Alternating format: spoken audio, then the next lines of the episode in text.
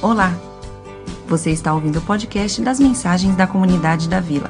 Queremos convidar você para estar com a gente todos os domingos. Estamos localizados a duas quadras do metrô Faria Lima. Para mais informações, acesse comunidadedavila.org.br um lugar de encontro e reencontro com Deus. Bom, nós vamos entrar numa nova série, bem oportuna, esse mês de junho, chamado Para Onde Vamos? Talvez é, a gente tenha ouvido muito essa pergunta nos últimos dois meses. Pastores, para onde a gente vai? Para onde a gente vai? Para onde a gente está indo? Para onde a gente vai? A igreja está mudando. Para onde vamos? E, e, essa série, ela, ela tende a, a pegar e abordar personagens bíblicos que ficaram perdidos em meio a mudanças dramáticas em suas vidas e ministério e que precisaram ouvir de novo a voz de Deus para serem lembrados para onde estavam indo desde o início. E a gente achou oportuno, já uns dois meses atrás, quando a gente começou a pensar nessa série, os pastores começaram a pensar sobre como a gente poderia conversar com a igreja nessa época de mudança de local mas que a gente pudesse aproveitar a mudança do local e pensar em mudanças muito mais profundas do que apenas mudar de lugar. Porque uma das coisas que mais, assim, não mais, mas uma das coisas que incomodava muito a gente é, é ser uma igreja que fica muito focada no no, no, lugar físico, no templo, na construção, fica fazendo campanha de construção, nunca acaba, fica arrancando dinheiro e, e, essas coisas. Isso sempre nos incomodou, mas a gente também, por um outro lado, chegou numa época que a gente precisa mudar e a gente precisa levantar recursos para a mudança. Mas a gente pensou, ah, muito mais do que fazer uma campanha de arrecadação, é melhor a gente trabalhar numa mudança muito mais profunda no nosso coração. E, e muitos paralelos veio ao nosso, nosso encontro, principalmente depois que Jesus morreu e ressuscitou. Quase todos os discípulos, quase todos que seguiam Jesus, eles, eles fizeram essa pergunta alguma hora para Jesus. Eles falavam: para onde a gente vai? Agora que tudo mudou, o Senhor se revelou como Messias, o Senhor venceu a morte, o Senhor, o Senhor morreu e ressuscitou e agora está aqui, mas daqui a pouco ele não está. Para onde a gente vai? E, e, colocando isso, a gente tem algumas respostas. Mas a gente, antes disso, a gente tem algumas respostas básicas que a gente pode dar para onde a gente vai. Respostas possíveis. A primeira resposta que a gente poderia dar para essa pergunta, se você fizesse para a gente hoje, Pastor Marcos, para onde a gente vai? Eu falaria para a Rua Cardeal Arco Verde, 2760 ou 2796. É a primeira propaganda do dia. Se você quer saber, tira uma foto aí, que fica aí, que é esse o novo local. O dia que você vê no Instagram, mudamos, esse é o local. E a gente alugou dois prédios diferentes, fizemos uma conexão entre os dois, e esses dois prédios, eles vão ter essa conexão, é, e a gente vai poder estar é, tá lá, muito bacana, é um prédio é um prédio do lado, bem grande, com 400 metros quadrados, mais ou menos. E, e, e, lá a gente vai ter a aceleradora social, que vai funcionar com as 12 ONGs que a gente tem acelerado. E cada semestre a gente vai acelerar 12 organizações. Isso tem sido, vocês viram que testemunho maravilhoso. Então, isso aí tem sido algo que tem enchido nosso coração, mas também de domingo Cada vez mais a gente tem crianças, elas estão nascendo. Dizem que o presbiteriano cresce se procriando, mas não é só isso. A gente tem chegado cada vez mais famílias com, com filhos e a gente tem lá embaixo cerca de 35, 40 crianças por domingo ali, só de manhã. Então a gente vai ter um prédio só para cuidar disso. E do outro lado vai ter um prédio que é onde a gente vai fazer os nossos encontros, que a gente está tentando evitar chamar de templo, a gente chama de o que, que é? Como é que é? Auditório auditório. É auditório e, e a gente está tentando, vai, sei lá qual que vai ser o nome. É auditório do Largo da Batata. A gente está tentando, sei lá, alguma coisa bacana. Se tiver um bom nome, pode dar. É, segunda pergunta, eu acho que a segunda resposta que eu posso dar meio óbvia é que estamos indo para um, um prédio três vezes maior que esse. De novo, é uma propaganda. Mas a gente está indo para 800 metros quadrados, um, um prédio bacana. E graças a Deus, e a habilidade dos nossos presbíteros, a gente vai pagar menos que a gente paga aqui. Então, Deus é bom demais, né? A gente está indo para um lugar mais, três vezes maior e, e, e, e pela circunstância do país e, e a habilidade que Deus deu para alguns dos nossos, a gente vai pagar menos aluguel do que a gente está pagando aqui. E talvez a terceira resposta óbvia que eu posso dar para onde vamos, a gente vai para um lugar encostado no metrô que dá 70 metros do metrô. Você sai do metrô Faria Lima, no Largo da Batata, anda um pouquinho, você já vê assim. Ah, então vai ser um lugar bacana. Fica entre o Largo da Batata, o metrô, e o shopping Eldorado.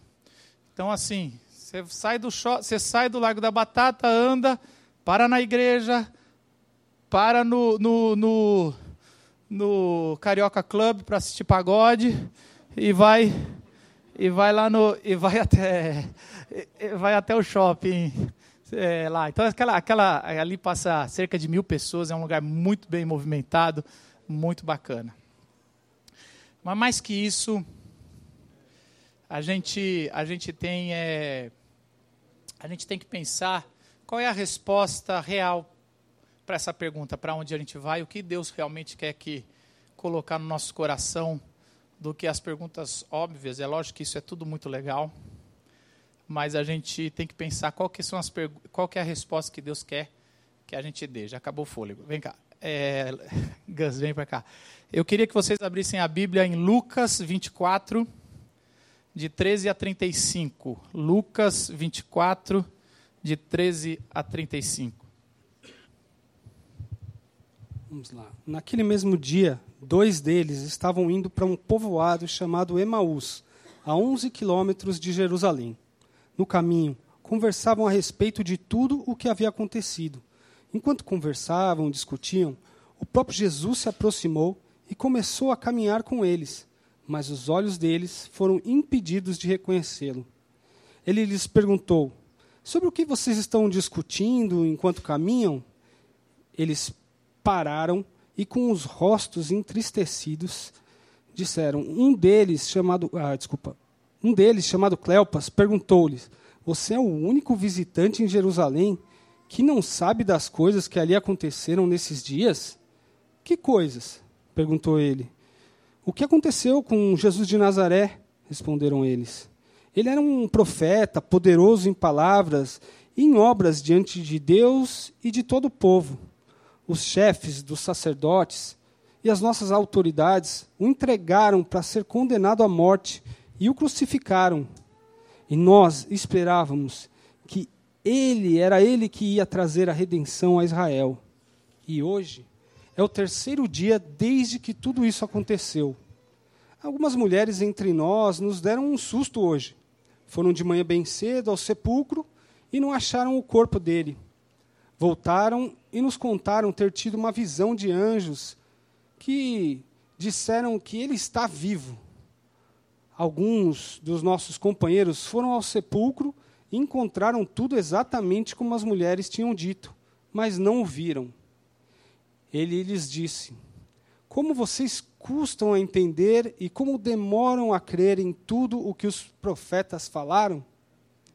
Não devia o Cristo sofrer essas coisas para entrar na sua glória? E começando por Moisés e todos os profetas, explicou-lhes o que constava a respeito dele em todas as Escrituras. Ao se aproximarem do povoado para o qual estavam indo, Jesus fez como quem ia mais adiante. Mas eles insistiram muito com ele. Fique conosco, pois a noite já vem. O dia já está quase findando. Então ele entrou para ficar com eles. Quando estavam à mesa com eles, quando estava à mesa com eles, tomou o pão, deu graças, partiu-o e deu a eles. Então os olhos deles foram abertos e o reconheceram. E ele desapareceu da vista deles. Perguntaram-se um ao outro: Não estava queimando o nosso coração enquanto ele nos falava no caminho e nos expunha as Escrituras? Levantaram-se e voltaram imediatamente para Jerusalém.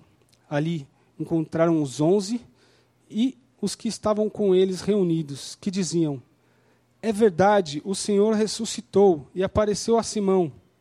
Então Os dois contaram o que tinha acontecido no caminho e como Jesus fora reconhecido por eles enquanto partia o pão.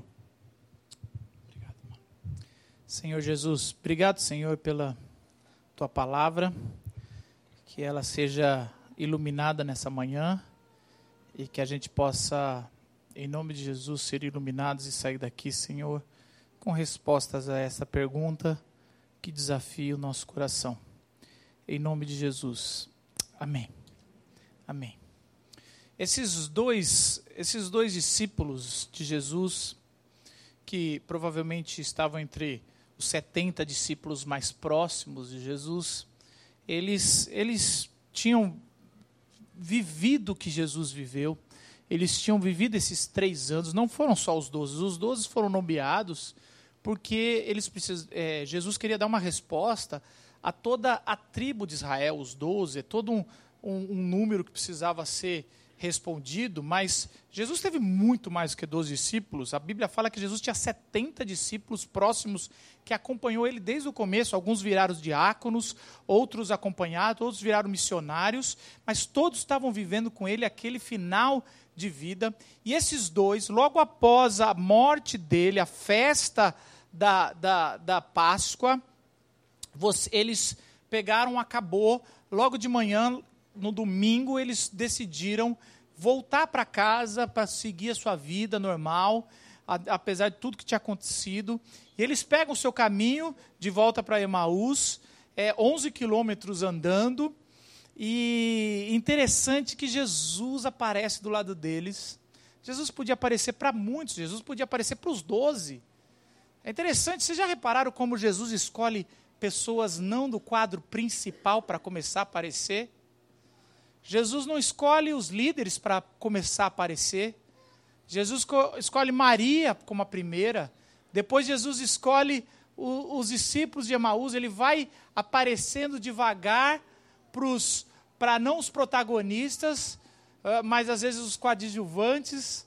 E ele vai trazendo a mensagem até chegar nos principais, e ele vai conversando com eles, e, e Jesus percebe a cara triste deles, e eles vão, e, e, Jesus aparece e começa a andar com eles, eles estão tão tristes, e Jesus fala: Por que, que vocês estão tão tristes? O que, que aconteceu, meu Deus? Acabou de ter a Páscoa, era uma festa de alegria, era uma festa de confraternização, era uma festa familiar, por que, que vocês estão desse jeito? E aí eles ficam indignados: Não é possível que você é o único da região que não sabe o que aconteceu com Jesus. Você é tão desinformado assim, você não lê jornal, você não assiste TV, você não. Que, que é isso, cara? Você não sabe de nada, você não sabe o que está acontecendo. Era como se alguém hoje não soubesse da Lava Jato, não soubesse. Você assim, cara, não é possível, você não sabe de nada? Não, não sei. E aí eles começam a contar: não, eles mataram o Jesus, o que viria para ser o Messias, eles, eles mataram Jesus. E, e essa é, é a primeira, talvez, resposta que, que a gente daria para onde vamos. Eu diria, a, a, nós vamos mudar o nosso olhar sobre os fatos. Porque aqueles discípulos, aqueles discípulos, eles estavam tão tristes que eles não conseguiam ver o que Deus estava fazendo e eles não conseguiam ver o Cristo, o Jesus que estavam do lado dele. Muitas coisas se falam sobre esse episódio, né? Por que, que eles não reconhecem Jesus? E é interessante, né? Ah, por que, que, as, por que, que eles não reconhecem Jesus? Talvez alguns teólogos querendo, ah, Jesus está com corpo glorificado.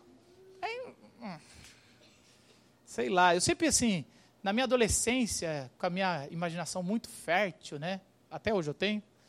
Eu lembro que eu assisti o Exterminador do Futuro 2 foi a primeira vez com aquele efeito do cristal líquido. Vocês lembram disso? Daquele cara que muda, aquilo lá me mexia. E eu ficava apavorado com aquela mão que virava lança, né? E aí, e aí que eu pensava, será que Jesus é daquele jeito que ele virava assim, mudava? Qual que é a parada? E aí eu percebi que é muito mais importante do que você entender o estado físico de Jesus, é você entender o estado físico dos discípulos. Os discípulos estavam tão tristes que eles não conseguiam mais reconhecer a esperança. Os fatos que aconteceram tiraram a visão deles do todo, tiraram a visão deles do fato. Eu acho que eles não, se, não conseguiam ver que pôde. Eles, era Jesus que estava ali, mas eles talvez eram Jesus desfigurado por ter sido torturado tanto, e eles não conseguiam ver Jesus, porque eles não acreditavam na ressurreição. E eu acho que é mais ou menos isso que a gente tem que colocar na nossa cabeça. Mudanças vêm, mudanças vão vir, vão vir problemas. Eu fico imaginando o nosso primeiro encontro no novo local, o caos que vai ser, gente. Só por um problema que vocês. Só para a gente ver. O novo local, ele é menos seguro do que aqui. Só para vocês saberem. Por um lado é maravilhoso. A gente quer uma igreja social, é para lá que Deus quer mandar. Por outro lado, para quem tem filhos, para quem para a turma da noite, é um pouco mais perigoso. Aí o estacionamento que está na frente não quer alugar para a gente. Só no final da rua. E aí a gente tem que começar a pensar em segurança. Você já viu o caos que é. Então a gente está nesse negócio aí. Aí você, se você tiver um olhar de mudança de cliente, você vai chegar, nossa, não gostei. Eu já tenho que andar para ir, era bom ali. Até um presbítero falou, vamos botar valet. Para quem quer ficar parando na porta, paga 30 conto e, e valet. É assim, é assim, paulista é assim, funciona desse jeito. Eu estou dando esse exemplo pequeno, mas a mudança vai ter muito mais caos. A gente provavelmente vai estar pronto o salão, mas não vai estar pronta a área de escola dominical e a gente vai ter que se virar ali por algumas duas ou três semanas. E é interessante como é difícil. O presbítero Wagner é o presbítero que mais tem se esforçado, ele tem, cara, dado horas e horas por dia para essa mudança. Mas toda hora a gente tem o que dá para pagar, o que a gente quer e o sonho. E, e é, é, é, assim, a gente sempre escolhe ah, e, e vai assim. E é assim, ar-condicionado na sala pastoral vai ser, eu sei que vai ser daqui a três anos. E assim, a gente vai escolhendo as coisas que, que vão poder. E a gente. E é engraçado, é, toda dor nossa hoje é o que a gente mais se esforçou. Vocês precisam ver o banheiro do novo lugar. Porque o banheiro aqui é uma porcaria, o banheiro do novo lugar vocês vão querer dormir lá. Então, assim, as coisas que são ruins aqui lá vão ser maravilhosas, porque a gente sofreu aqui. Então, o ar-condicionado lá, a gente precisa ver o que, que é, é o preço de uma casa, porque é um ar-condicionado que não tem lugar mais frio, porque você nunca mais reclamar. Aqui está meio quente, dá para esfriar? Não, é um negócio de, de. Mas também outras coisas vão ser ruins. Eu sei como é que é, porque a gente não consegue. Tirando o lado físico, tem o lado de coisas que mudam. Quando a gente vai para lá, sempre tem gente que não vai. Sempre tem gente que não muda. E aí a gente vai assim, a gente começa a olhar fatos isolados. E a gente perde o que Deus está fazendo com a comunidade da vila como um todo. Aqueles discípulos não estavam vendo a história da redenção como o planeta Terra, a história da humanidade ia mudar de vez, de uma vez por todas. Eles estavam tristes com algo que estava acontecendo pontualmente e Jesus estava falando: o que, que vocês não conseguem ver o todo? Vocês não conseguem nem sequer me reconhecer. Vocês, sobre o que vocês estão discutindo enquanto caminhavam, por que, que vocês não conseguem ver o maior?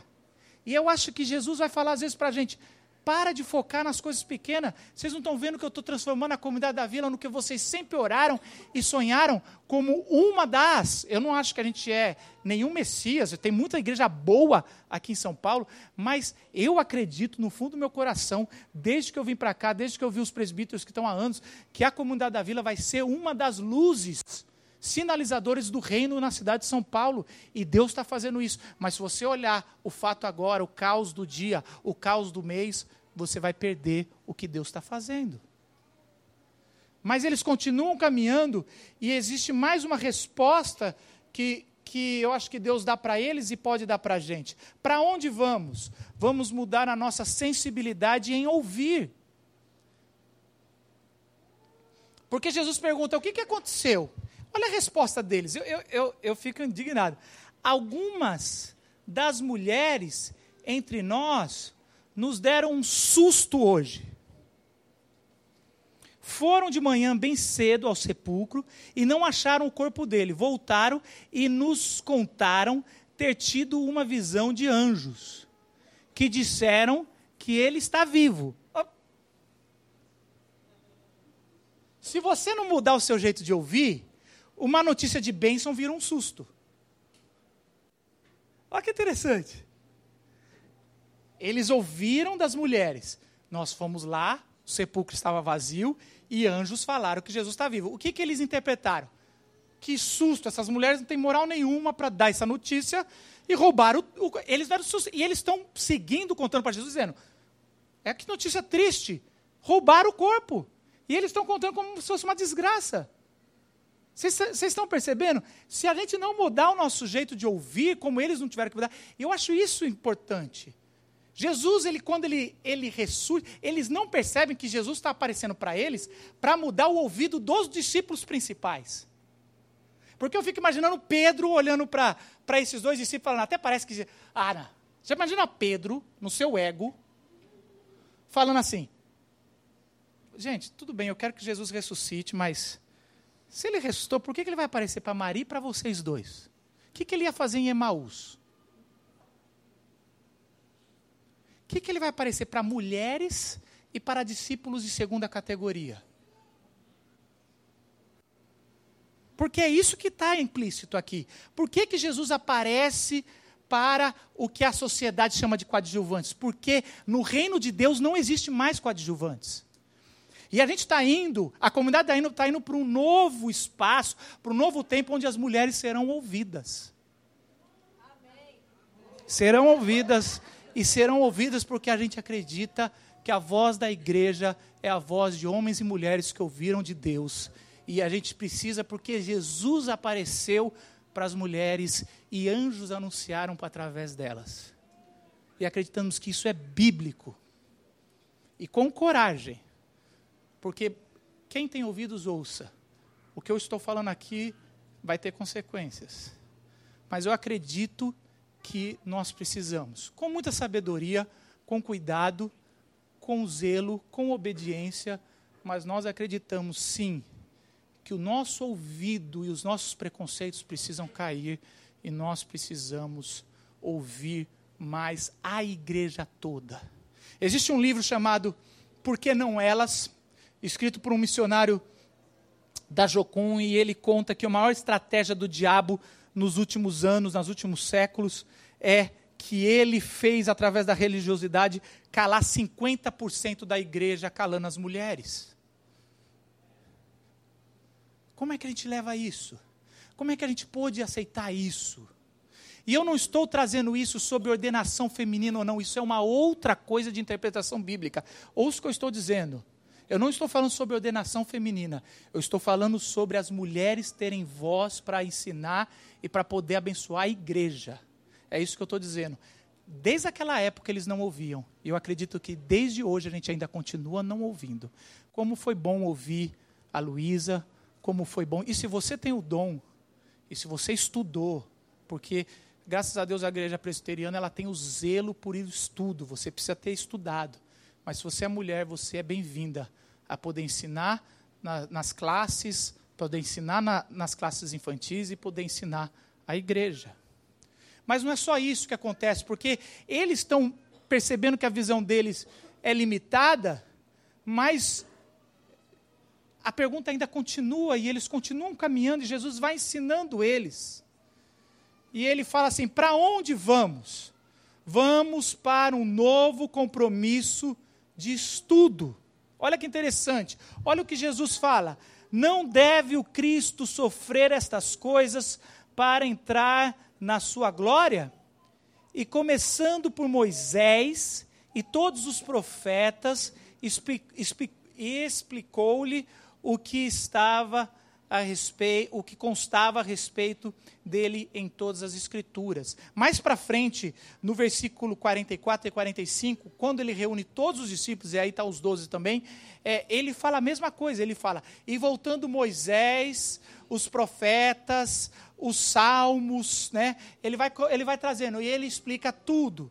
O que, que Jesus faz? Olha, Jesus poderia muito bem falar, gente, sou eu, eu sou. Ele podia falar, eu sou. Acabou. Por que, que Jesus volta à Escritura? Porque ele volta para um dos pilares de, do, do que a reforma trouxe. Toda a nossa base de conhecimento vem da Escritura. não vem de revelações por aí acaso, não vem de achômetro, não vem do que eu penso, não vem do que o pastor pensa, não vem do que eu estou sentindo, não vem de emoções, não vem do, de experiência própria. A nosso conhecimento, a nosso ensino de fé e prática vem da Escritura e Jesus fala: olha, ele vira para os dois e fala: desde Moisés, os profetas, os cinco primeiros livros chamados Pentateuco, eles vão falar que era necessário que o profeta sofresse. Jesus ele volta às escrituras e a gente precisa cada vez mais como comunidade da Vila, é uma coisa que a gente tem percebido, a gente precisa conhecer a Bíblia. Não é suficiente você vir de domingo e ouvir uma pregação. Não é suficiente pregação de Põe isso na tua cabeça. Se você quer ser um cristão e um discípulo de Jesus, ao qual você retribui, você fala assim: Eu sou um discípulo de Jesus que, tô, que, tô na, que realmente estou fazendo é, a vontade de Deus, não é suficiente uma pregação por semana. A gente precisa, você precisa de grupos pequenos durante a semana. Mas, Marcos, eu não tenho tempo, mas precisa arranjar. Mas, Marcos, eu não gosto de preparar comidinha na minha casa para receber gente. Então faz no, na Starbucks na frente da tua casa, cara. Mas, Marcos, eu não gosto de pessoas. Ah, mas daí não vai na igreja, né? Aí, sei lá. Aí eu não sei qual é a sua religião. Aí eu não tem muito. Mas, Marcos, eu não sei nada da Bíblia, mas aí é o seu lugar, é por isso que você precisa. Marcos, eu estou sozinho em São Paulo, eu mudei essa cidade, tem tanta gente. É, é aí que você precisa. A, a, a, comunidade da vila ela abre portas todas as noites, se você quiser, durante a semana, você pode vir aqui, você encontra grupo. Se você vier aqui e não tiver um grupo, comece um. Comece um e a gente está cada vez mais desempenhado é, material para que. A gente brinca isso e é verdade. A gente tem um material se você é ateu, você consegue liderar esse pequeno grupo. Você não precisa nem acreditar em Deus, eu estou falando sério. Porque o, o, nosso pequeno grupo, ele serve para aplicar a Bíblia e para dar comunhão. Não é para uma escola. E lá no novo local, a gente vai começar já nos, nas primeiras semanas que a gente mudar a ter um pouco mais de manhã, mais cedo, você chega um pouco mais cedo, uh, a gente vai ter um, um, uma, uma, um grupo, não vou falar uma classe que dá medo, um grupo que a gente vai sentar e a gente vai é, estudar a Bíblia. Estudar a Bíblia. Estudar a Bíblia, ler Bíblia, entender Bíblia, por onde começar, tudo mais. E você chega, em vez de chegar às 10 e meia, você chega às 9 horas. E aí você vem, e aí depois você tem 15 minutos para tomar um café. Tá bom? Talvez eu acho que a última pergunta, ou a penúltima pergunta que fica é Para onde vamos? Vamos abrir nossos olhos para a gratidão e o partir do pão. É interessante que eles, eles é, eu não sei porque o texto fala que quando eles chegam em Emaús, Jesus está indo, é, Jesus está passando Emaús. Para onde Jesus está indo? Vocês já pensaram nisso? Eu olhei lá na, no, no, mapa, não dá para saber para onde Jesus está indo. Eu não sei se Jesus está fingindo, sabe assim? Hum, me chama logo. Sabe, você estou fingindo aqui que eu estou indo reto, porque assim, é quase como assim, estou no caminho, estou indo mais longe.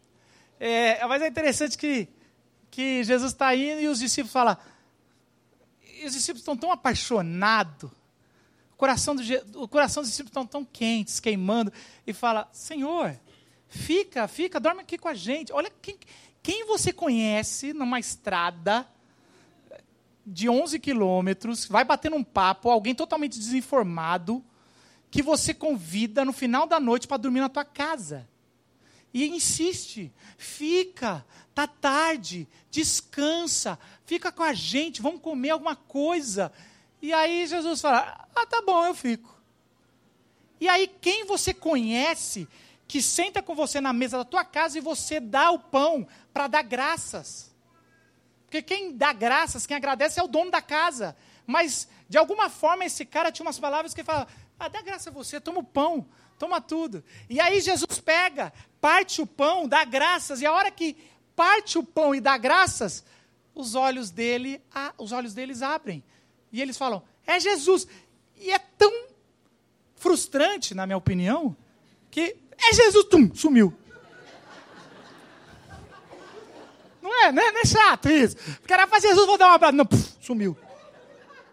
Caramba! Que eu acho que isso é. Eu vou te falar uma coisa, na, na vida.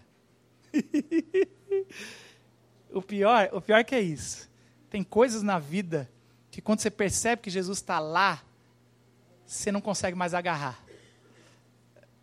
Você só fica na saudade. Você só.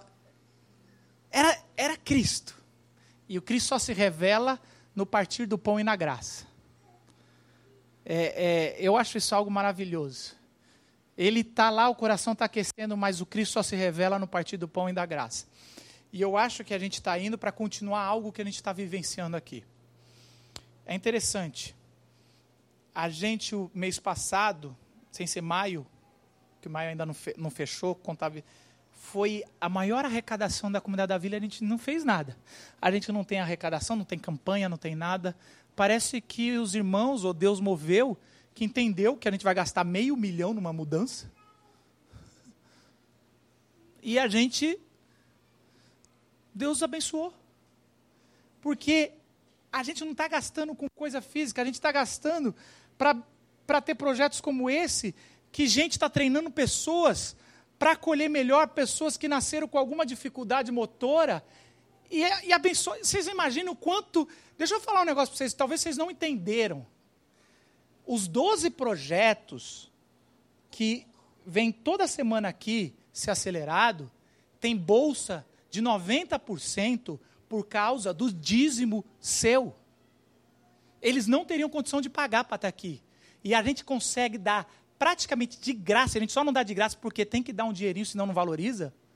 A gente dá praticamente de graça porque você é generoso e porque você partiu o pão e deu graças, pessoas estão colhendo. E agora imagina só, alguém que teve um filho com problema, e que vai ser acolhido e que vai se desenvolver, e nem crente é, porque um projeto como esse foi potencializado, porque uma igreja entendeu a visão, porque você entendeu que dividir o pão e ser grato a Deus é o reino de Deus na terra. É para esse lugar que a gente está indo. É para ir. Ninguém vai ser generoso para ter um lugar mais confortável. A gente é generoso para que a gente tenha um São Paulo mais com a cara do céu e que o Cristo, quando vier, falar: Igreja, você foi uma serva boa e fiel no pouco que eu coloquei para todos os seus que trabalhavam. Vocês foram gratos e generosos.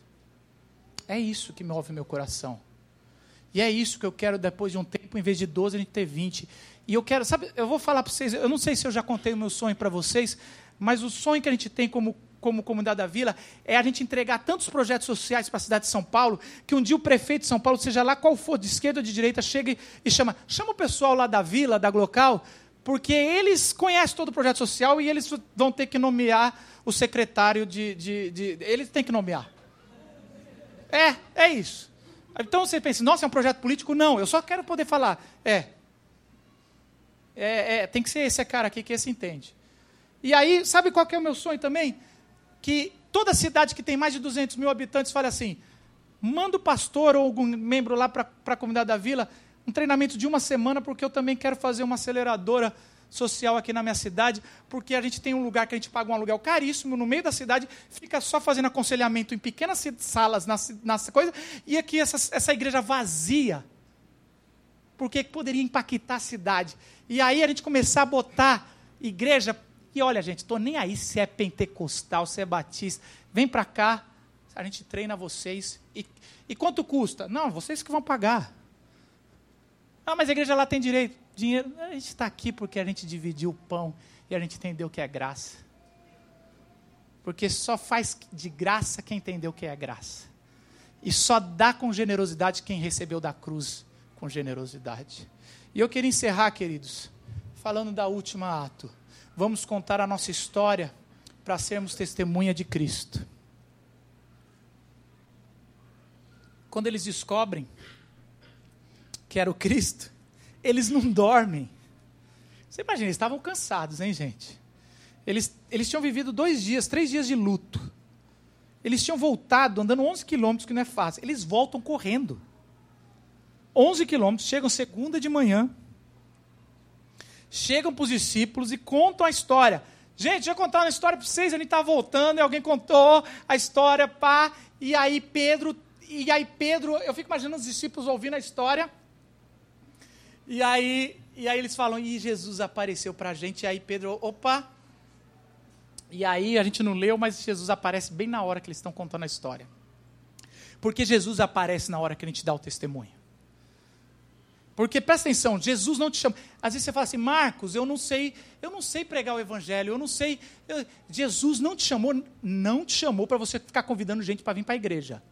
Se você acha que evangelizar é, gente, é chamar gente para ir para a igreja, você não está evangelizando, viu?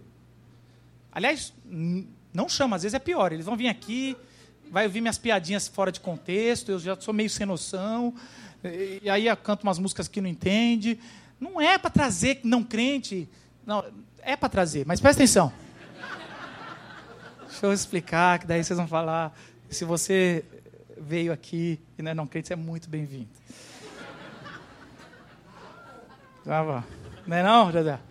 Deixa eu explicar. Chamar gente para vir para a igreja é legal, mas não é evangelizar. Evangelizar é contar o seu testemunho, a sua história do que Jesus fez quando caminhou com você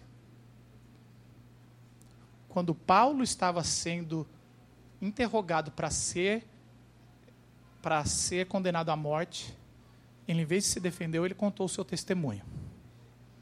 Quando Estevão estava sendo com pedras na mão, estava sendo questionado, ele contou o seu testemunho. Todos os seus discípulos, todos os homens de Deus do Novo Testamento, ao ser questionado, ele conta o seu testemunho.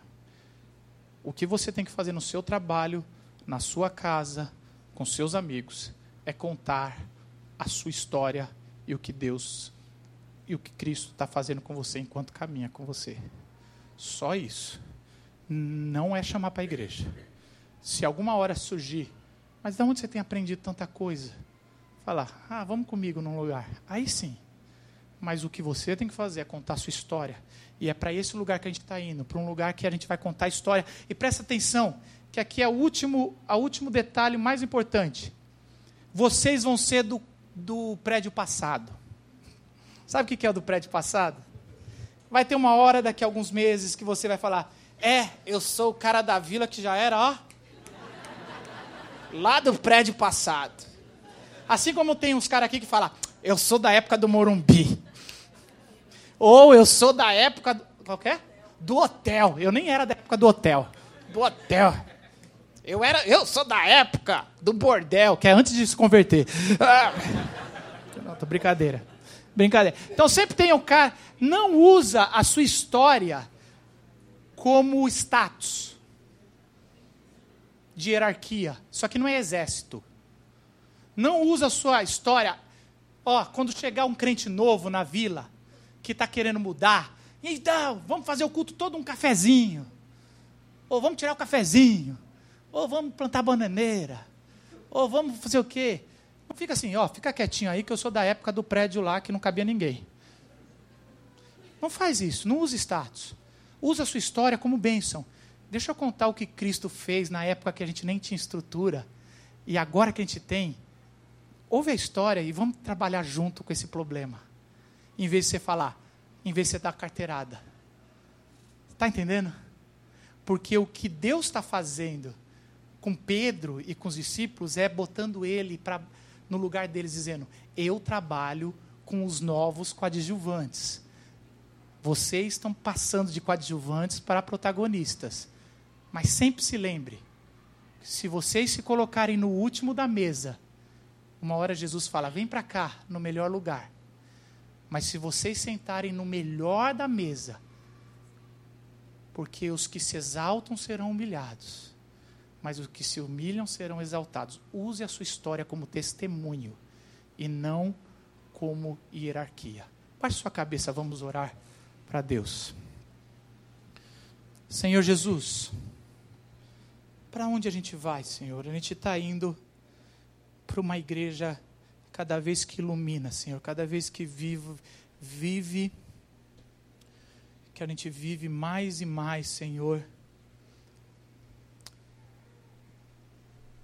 o reino de Deus, Senhor. Nós queremos obedecer a tua palavra. Nós queremos fazer o que o seu Espírito Santo nos ilumina.